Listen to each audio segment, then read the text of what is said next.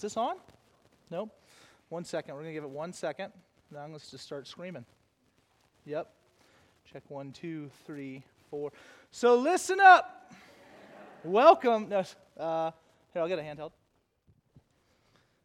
Thank you. I'll keep it on for a minute, Raj, and then if it starts working, great.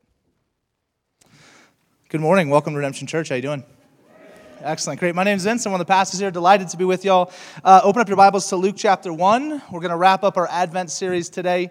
If you are not familiar with Advent, Advent is simply means the coming or the arrival of something. Uh, during this season, we, we celebrate the arrival of Jesus, who came to this earth uh, just over 2,000 years ago uh, to come to be born uh, of a virgin, Mary, born into this craziness that is our world, uh, lives his life perfectly, dies a death on a cross for the sins of the world and to inaugurate the coming of his kingdom, uh, is resurrected on the third day, that in his resurrection, new life could be granted to all those who follow him. And so um, this story is started off by what we've been looking at uh, together over the last handful of weeks. What churches across really the world have spent time trying to unpack is the story of the birth of Christ in such a way that, especially for many of us who've been in church for a while, to how do you look at the story afresh and anew?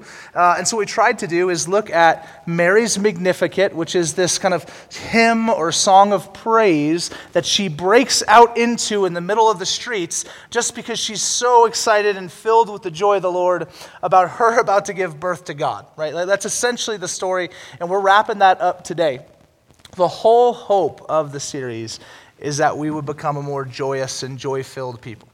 And that would be evident, not just internally in what we could experience and what we know about ourselves, but it would just kind of begin to seep out of us as well, right? Like it would, like people around us would just start asking weird questions, like, why are you smiling, right? Like th- this is not a situation that seems like joy should be present, but it's there. Okay? Uh, one of the things that we've kind of, as if we talked to people about the series over the last few weeks, that I wanted to really hit on on the start here was to reiterate what the difference and the beauty of what joy is. That, that joy is this gift from God that transcends circumstance right? So we're not talking happiness. And so sometimes we've had some dialogues and just wanting, we're there? Yep, one, two. No, we're not there. Is it on? Did I turn it on? I did, yep. So, um, so it, it, transcends experience. It transcends the circumstance. That joy is available to us regardless of the highs and the lows, the valleys and the mountaintops. Like that's just a reality as a gift to us. So, what does it mean for us to experience that type of joy? So, one of the stories I started thinking about this week is there anyone in here that played high school sports? Just quick raise of hands. A good amount of us, right? Uh, high school sports get pretty competitive. If you're in high school and you're playing a sport, you kind of think it's like the central thing of life. And if it fails or you lose, your whole life is a failure, right? And so maybe some of you, maybe that's just me and I'm just way too competitive. That's what it is. But, um, but I remember what would happen is uh, football, senior year, we lose like eight games. Like we were just terrible, right? Um, and we would lose a game and you'd be on the bus going back to school and, uh, and I would just kind of be happy, like, I just am kind of a happy go lucky person. Uh, and everyone's looking at me like, why are you smiling? We just lost. And I'm like, because it's high school, bro. That's why. And here's why I tell that story there's this thought that what we're talking about up here is trying to minimize the circumstance so that then you can be happy or joyful. And that's not what joy is.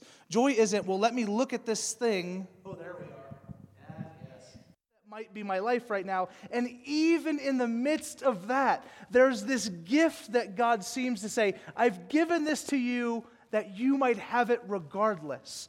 And so, what we've been trying to do is how do we capture that? Like, how do we grab hold of something that, man, in a life of chaos, in a life of being blown with the wind, are we able to say, no, but there is joy in the Lord, right? And so, so that's been the chief aim of us this series. And so, we wrap that up today. And so um, let me read Mary's Magnificat this last time. I'm going to read the whole section here. You just heard it from Danielle, who, that was Danielle's first time reading scripture. She just killed it, and she did that on a fly. Thank you, Danielle.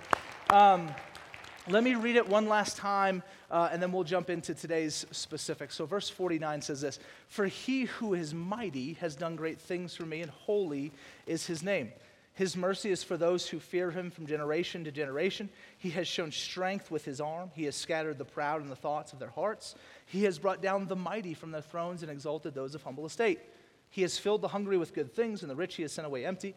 In verse 54, he has helped his servant Israel in remembrance of his mercy as he spoke to our fathers, to Abraham, and to his offspring forever. Verses 54 and 55 is where we focus today, but by quick way of recap, week one was those who fear or live in this kind of awe and reverence and presence of God rejoice because they're shown mercy. Week two, those of humble estate rejoice because they'll be exalted. Last week, those who hunger rejoice because they'll be filled. We had these three three main ideas in the midst of that. That in all of this, like as crazy as it sounds, that hunger was a blessing, right? But that excess was actually a curse, and that Jesus in the midst of it was our fill. And so, how do we navigate all of this in a season of consumption and buying and self centeredness?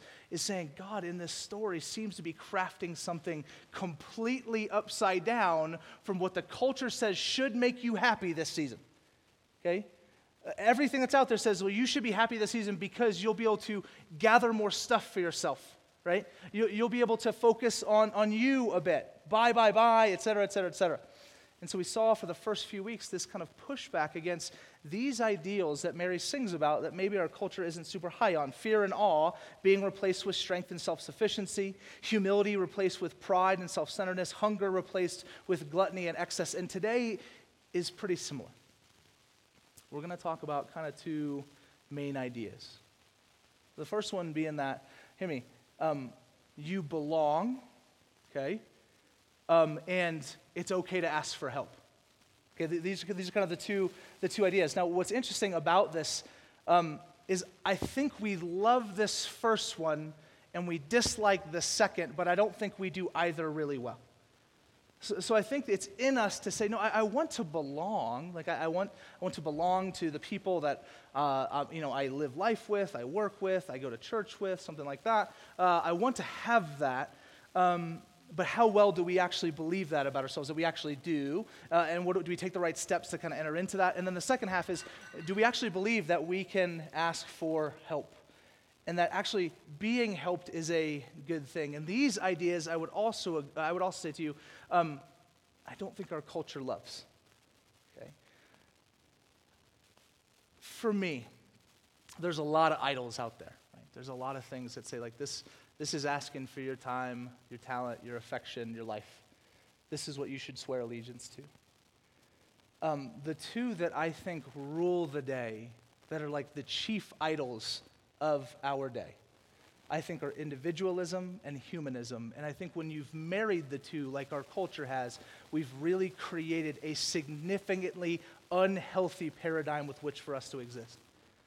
What I mean by that, individual, individualism plus humanism, is you are the center, most important, most primary thing in the world, and you're also the answer to the world at the same time. Okay? Hear me. There is no possible way you or I can sit up underneath the weight of that burden. You are the most primary, most important thing in the world, and at the same time, you're responsible to be the answer for its ails. That, that's just a weight that, man, like we, uh, maybe you can, I cannot sit under, and daily I try in futility. Because that's the air you and I have breathed our entire lives. This is the type of person you're supposed to be. Individualistic, we focus on self, we take care of self, we think self first. We're of primary importance before and beyond all people and things. And it's the air we breathe, it shapes us to our core. And so we begin, and hear me, it's not it's not that that has zero truth, it's that that has become an idol, right? It's become the chief end is how do I get mine? So then when you begin to look at the slogans and the commercials of the world, they all say, do this for you, right? Have it your way. It's always, you constantly, if you just, and if you just watch, like we're getting to get the Super Bowl here in a couple months, right? Go Saints. Um, and uh, no, we don't like the Patriots. Where's Matt? I'm just kidding, Matt. I love you, bro. So, um, And so, in the midst of that, you're going to see all these commercials. I'd love for you just to do this exercise, or maybe you're just going to go home and, and, watch some TV tonight or whatever. You get this less with Netflix now because you don't got to watch commercials. But if you actually, there's this thing called TV, right, and cable, and they have commercials, right, you got to watch these things. And so, if you watch them, just start to tally down how much are about your life and how to make your life better. And we've said this often here, but I'll repeat it one more time. The, the, the, whole idea of a commercial is to make you think your life is not as good as it is, so you need to get to a certain place. They craft that vision for you, and then they offer you the product that'll get you there, right? Your life is terrible. It should look like this. Here's the product that achieves where we think you should be. And you're like, oh, yeah, of course I need another insert your random thing. Like, I need this toothbrush instead of the one that people have been using for 400 years, but that's fine. Okay? So, in the midst of all of this, this focus on self is then married to this belief that human beings are the answer to the world. And so it's not just focus on you, but then there's this contradictory message that says, put all the focus on you, but then you need to go and forgive and heal and take care of the world. But when you tell a whole population that the world revolves around them, it doesn't add up to and equal to, well, then let's all rally together and care for the world's problems. It says, do what's best for you. It means vote what's best for you. It means pay or be generous when it's best for you. It means uh, be kind to the stranger when it's best for you. It means don't open unless it's best for you, like, etc., etc. The whole thing is do what's best for you that doesn't lead towards an answer and a healing of the brokenness of our world. Now, we might start thinking, well, maybe then the opposites are the answer. And, and hear me, collectivism and theism are not the answers either. It's not that we're supposed to have an idol of the other ones, like this primary importance is just on the collective whole and not on the individual. The Bible is very clear that there's no, there's this balance that's struck between the two. This, this even this idea of theism. You oftentimes get this idea, okay, well, that means God's going to take care of it. And so we can divorce our responsibility to love our neighbor and to serve them in such a way as we've seen Christ. And so we, we've just kind of jettisoned these things. And all of this I say to you because I think it has ripped joy from being a possibility for the people of God because we've become so tied to this belief that it's all about me. And this burden that I need to fix all this stuff out there amidst contradictory ideas. So, that being said, verse 54, one more time. He has helped his servant Israel in remembrance of his mercy as he spoke to our fathers, to Abraham, and to his offspring forever. So, so Let's just sit for a moment if we can remember where Mary is at in this story. She was living her life, and out of nowhere, an angel shows up and says, Hey, I'm going to put, or God is going to put himself in you, okay? And you will be, uh, you will give birth to Jesus Christ, the Savior of the world, the Son of God. Her whole world turned upside down, circumstance an absolute mess. Who knows what people are saying? And what she's doing is she's running into the streets to sing. She's running into the streets to celebrate and declare that this whole thing seems to be backwards. Now, for us, what does that look like? Okay. I think we have a hard time approaching it because we tend to be people of what we talked about, but then also people of the moment. Now, what you notice what Mary does here at the end of verse 55 is she hearkens her joy and attaches it to history and to the story of God. So, so her joy in the moment, it's, it's not just rooted in that moment, right? It's not just rooted in the moment where the angel came and told her this amazing news.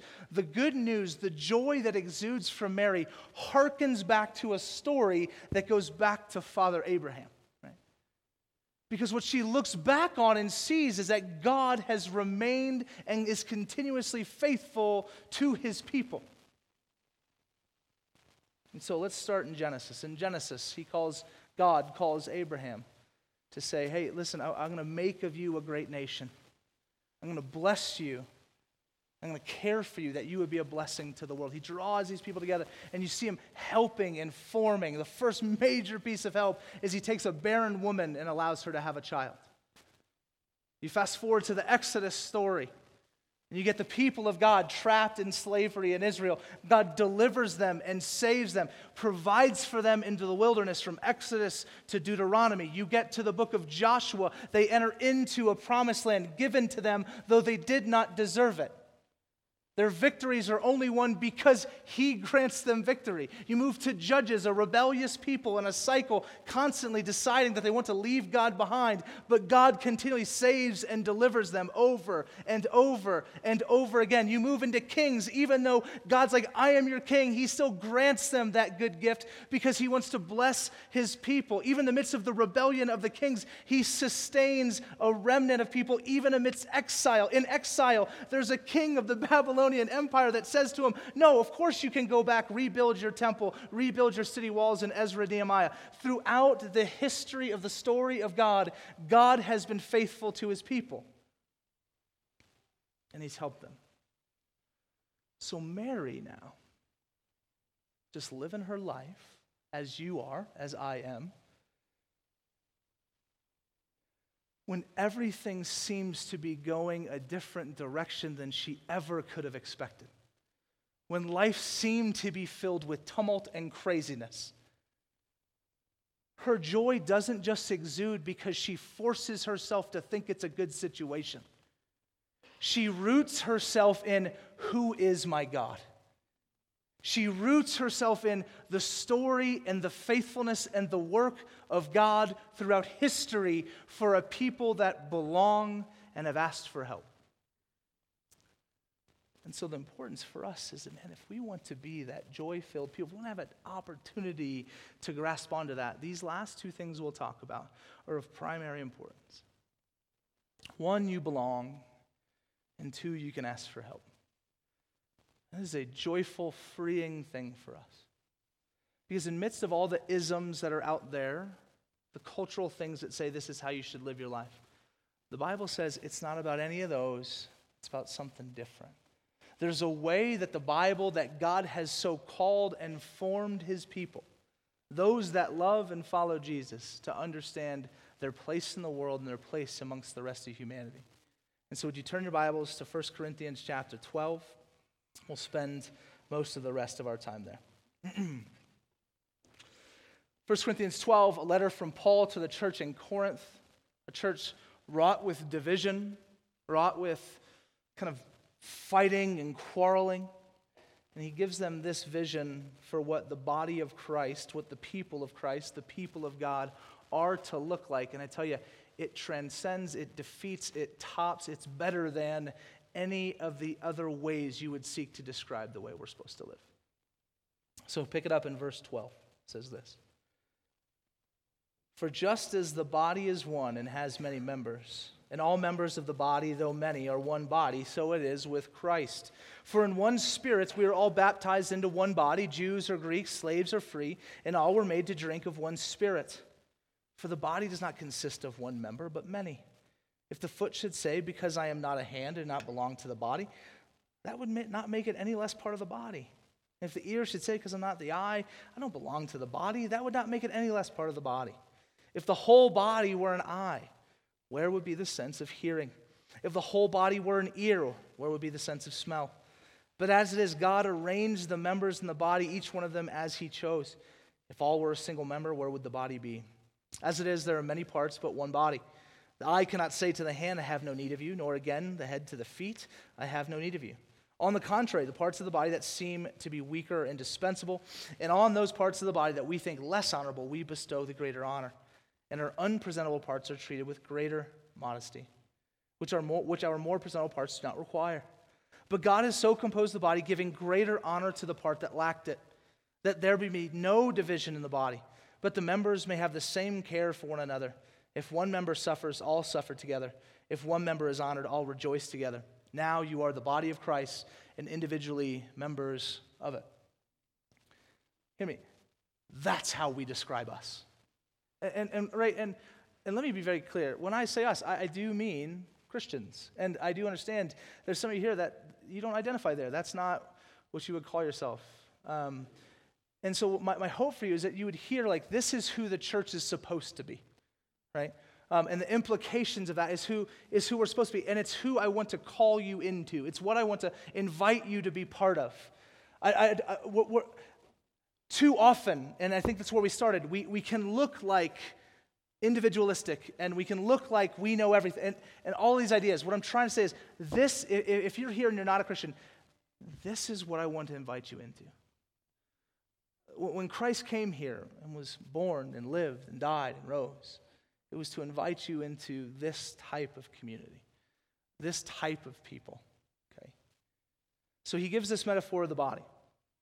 And I think it directly and so helpfully for us, and especially in the season, helps us to address these two ideas. I don't belong, and I don't want to ask for help.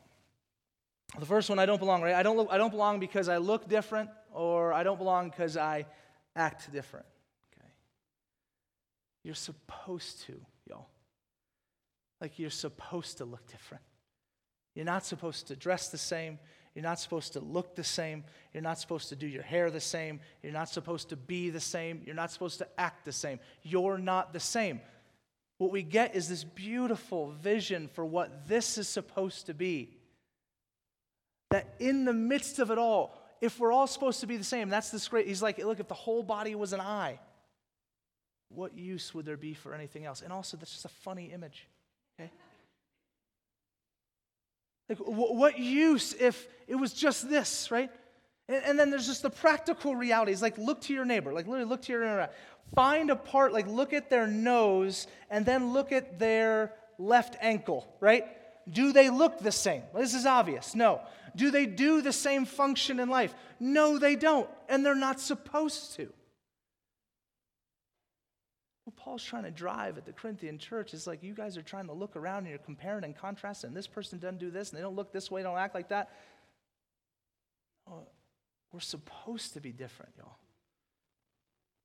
There's beauty in the diversity of the people of God, in every shape, in every color, every background, and every action, as submitted unto the Lordship of Jesus. Like, and so if you're here and that's like, ah, I don't know if I belong here, or I don't know if I belong in God's kingdom. I don't know if God wants me because of the way I look, or, or the way, I, like, I just don't fit in. in. No, hear me. You're not supposed to fit in if fit in means look like everybody else. The next one is um, I don't belong because I'm not as important as this person, right? I don't belong there because I mean, that, I'm not as important as that person. That person, man, they're on stage. They got to do this. They got to do that. Man, that, that person's really important. They do, they do great things for the kingdom of God. So I don't really belong there, you know. Uh, notice, notice the text. It, every part of the body is equally valuable. Why? Because it creates the body. That, that without a piece of it, you're not the whole body. That there's something lacking without your presence. Uh, that's the whole idea. There was this, and I've, it's been a while since I shared this story, so I think I'll share it again because there's so many new folks that are always coming in and out of church, stuff like that. But I remember being in college and hearing a sermon on this very passage. And the guy's crescendo the whole moment, like he's just building up to it and building up to it. And some of y'all know where this is going, but just building up to the crescendo of his sermon. And the whole final thing he says was, Don't be the butt, right? Like that, that one, I kid you not, like, don't be the butt. And I, it took everything in me not to be like, no, no, no, be the butt. Like, if you're the butt, please be the butt, right? Because the whole point of the passage is there's no more important part. And so to come in and say, like, no, no, no, like, don't be this one thing goes in the flat in the face of what Paul's trying to do here. It creates the divides that we've created in our churches and amongst the people that there's all star Christians. That there's varsity, there's junior varsity, there's frosh. Right? You just got in, right? I mean, the varsity people, they, they, you know, they mess around with your lockers, that kind of thing. We, we've created tiers in this. And so, hear me, when people come into the church, they see that stuff. I'm like, that's not this. That's not winsome. That's not attractive. That's the, what the world does. And they do it funner than we do, more fun than we do. right?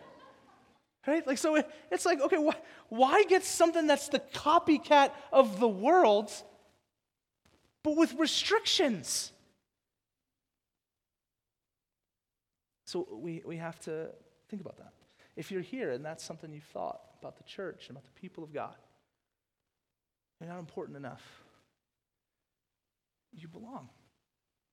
The next one, um, I, I, don't belong because, well, I, I'm not good as at something compared to the other people. I'm lesser than. So it's not just this internal, I don't feel as important. It's, it's literally, I'm not as good as, at things as other people.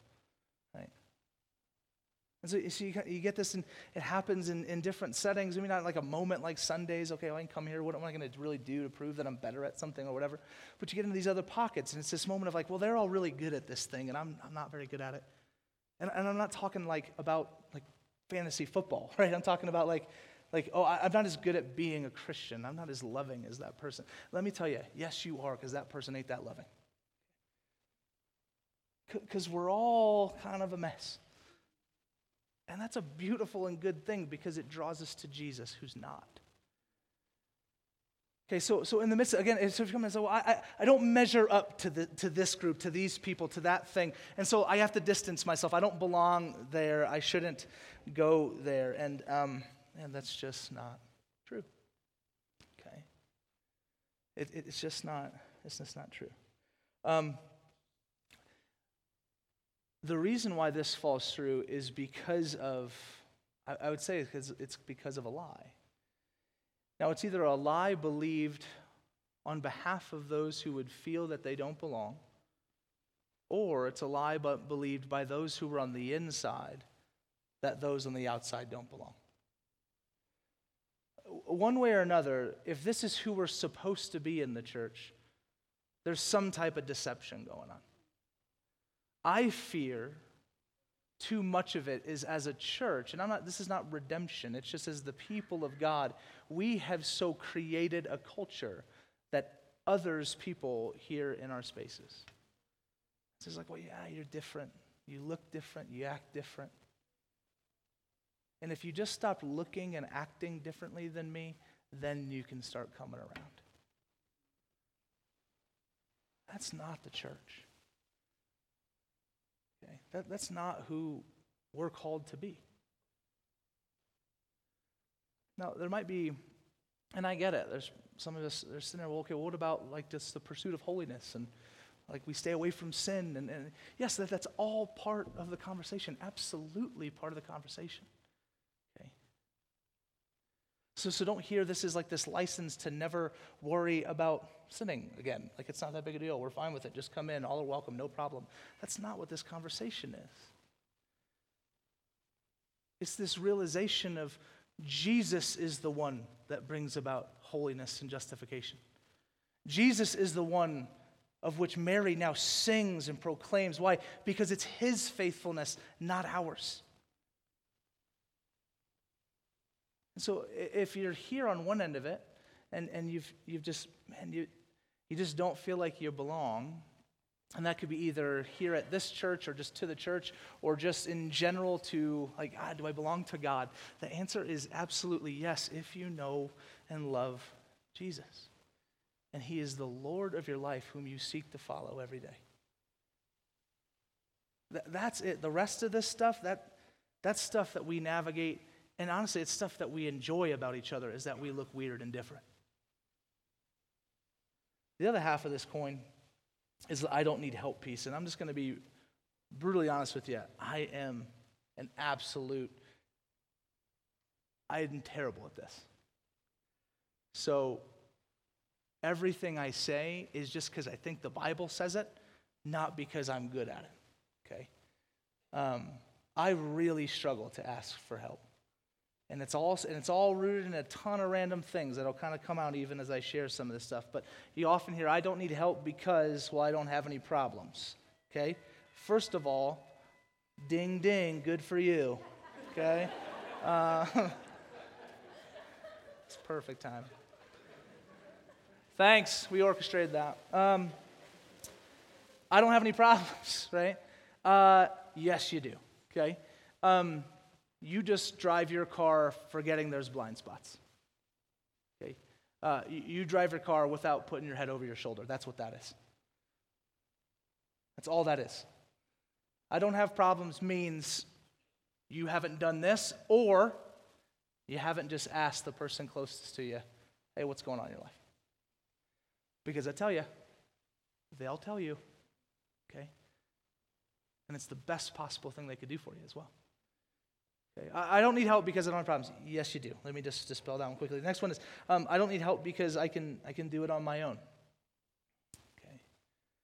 Um, well, obvious one is maybe some things, sure. There's, obviously, there's tasks that we can complete in life. This life is not meant to be lived that way, church. It's just not.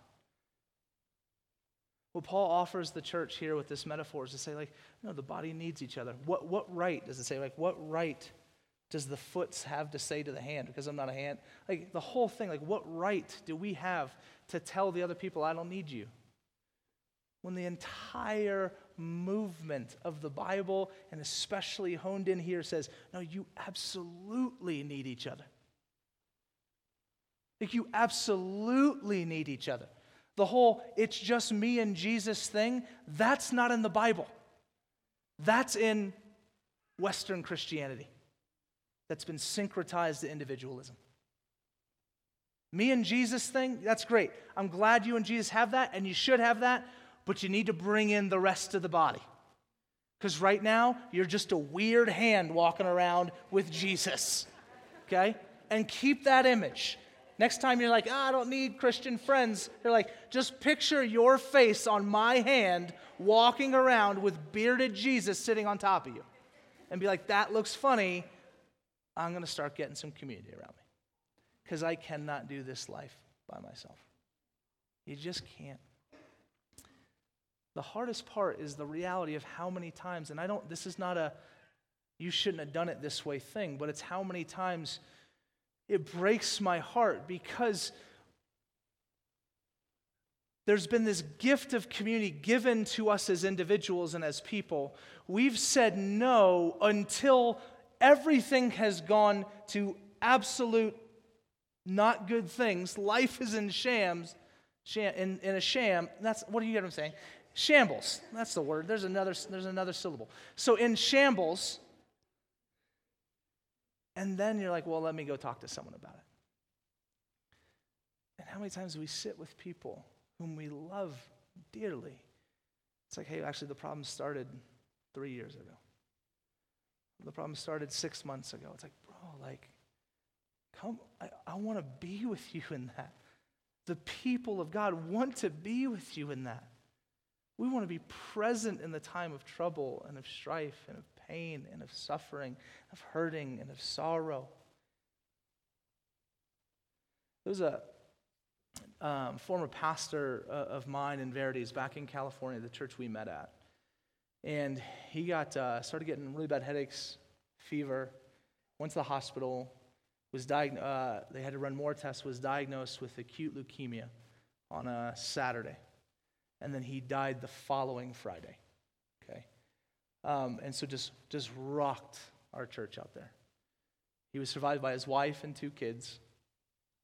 And I'll never forget that Sunday after he died, his family was at church with us, and we just had them up there to pray just with, uh, with his wife. And, uh, and it was highly emotional. And I remember his, his sweet daughter asked if she could say something, and she came up uh, and she grabbed the microphone from her mom like rehearse this a few times to make sure I didn't cry. Uh, and she gave advice to everyone that was there. And her advice was she said, My daddy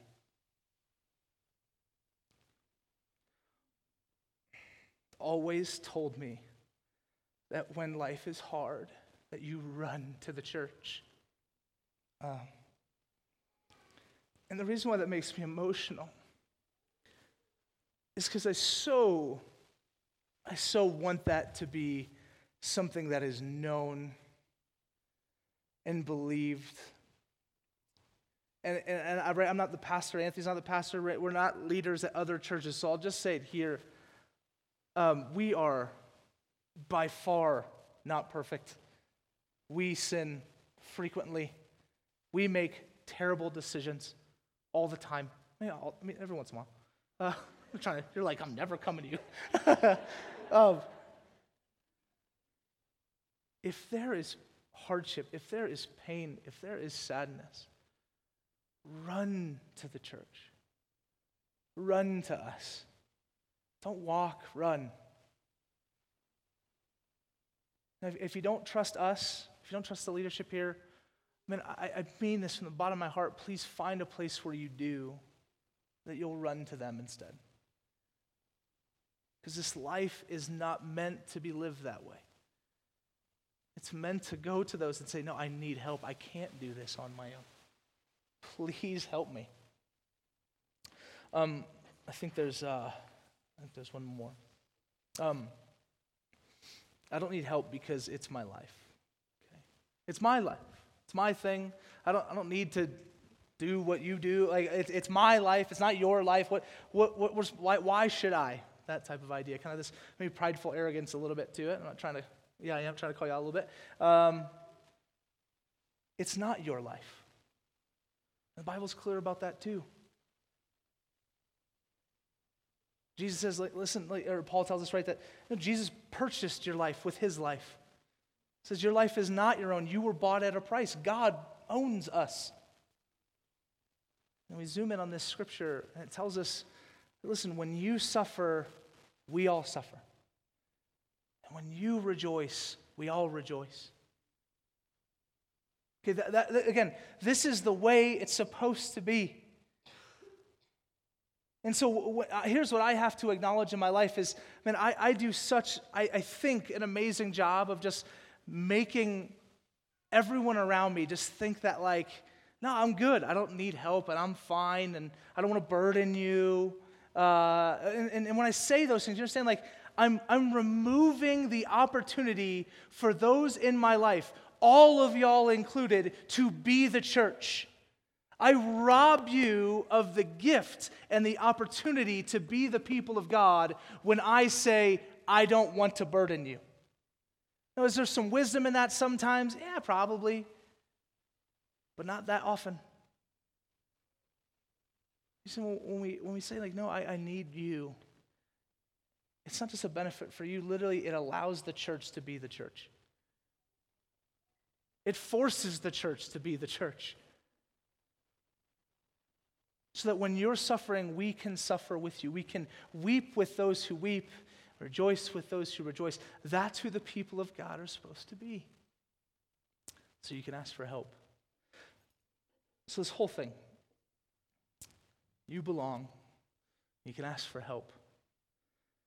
Let's read Mary's line one more time. He has helped his servant Israel in remembrance of his mercy as he spoke to our fathers, to Abraham, and to his offspring forever. God is faithful to us, y'all. Like, like unabashedly, unequivocally, absolutely faithful to his people. He is here for our good. He is here for our help. He is here to grant and give joy. You have to hear me. Like, you belong to God. You were purchased by Him at the cross. Church, that's who you are.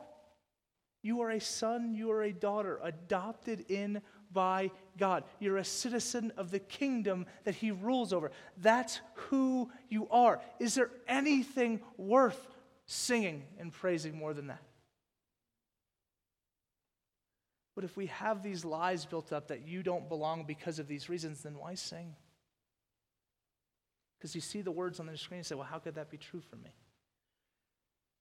It's true for you. It's true for you. It's true for you because of Jesus.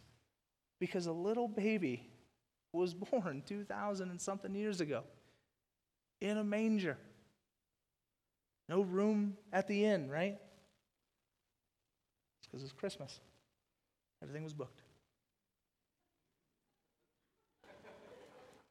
You know, I debated even using that. I shouldn't have used it. It wasn't funny.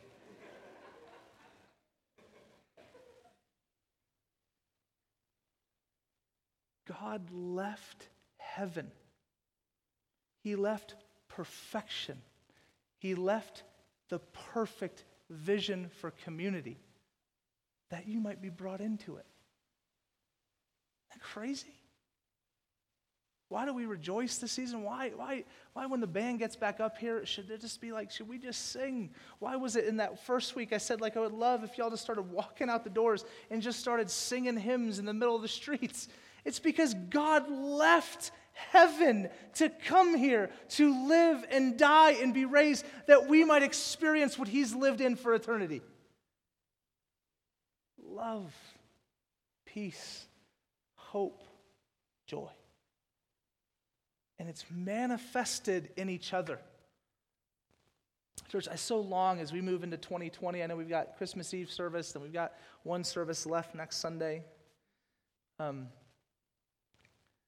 I truly sense, I, like, I, I truly sense that God is forming something insanely beautiful and awesome here.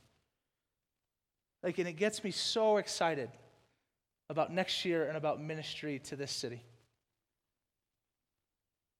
But I constantly want to push us against the lies and the idols that would seek to take away some of that formation, that would seek to draw us in, but seek to push us apart. Because we are probably headed for a tumultuous 2020, like we did in 2016, where people in our churches found themselves fighting and, and yelling at one another. Hands yelling at feet, I don't need you. Hands yelling at feet, you're not important. Hands yelling at feet, your role, your beliefs, your thoughts not valid. I'm not saying the conversations shouldn't exist. I'm just saying this here is who we are. Okay? And because that's who we are, we sing. So if you're in this season, you're thinking, well, how will I get through whatever it may be? My hope is that as we sing these songs and as we respond to God, that you would look around the room and see the faithfulness of God in your life in the people that God has called you to be with. Anthony has signs that he put up here at the top of the things. And, and if you notice the verbiage, it's, it says, like, hey, we're, we, we believe we're a family, and families sit together. So please don't sit in the roped off sections, right? Um, he wanted to say something else, I'm pretty sure. But uh, no, he says that stuff because it's just true. Like we have the opportunity to live in community and family, belonging to a God as our King and Father. And if all of that is true, man, like let's be a people of joy. Let's be a people of singing, a people of rejoicing, and then a people that very quick look to the people that maybe hear me. You don't even know that well, but you know that they, they're part of your family, and you ask them for help this season if you need it. And we're here for you. Let's pray. God, we thank you for your grace and your mercy and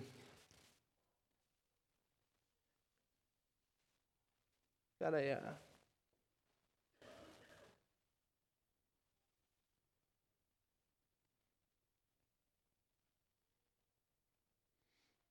Lord, I think of many people, not just in our city, but in our world, potentially and probably surely in this room, God, that would think they don't belong here, or that God couldn't invite them in, or God doesn't love them, or God doesn't see them.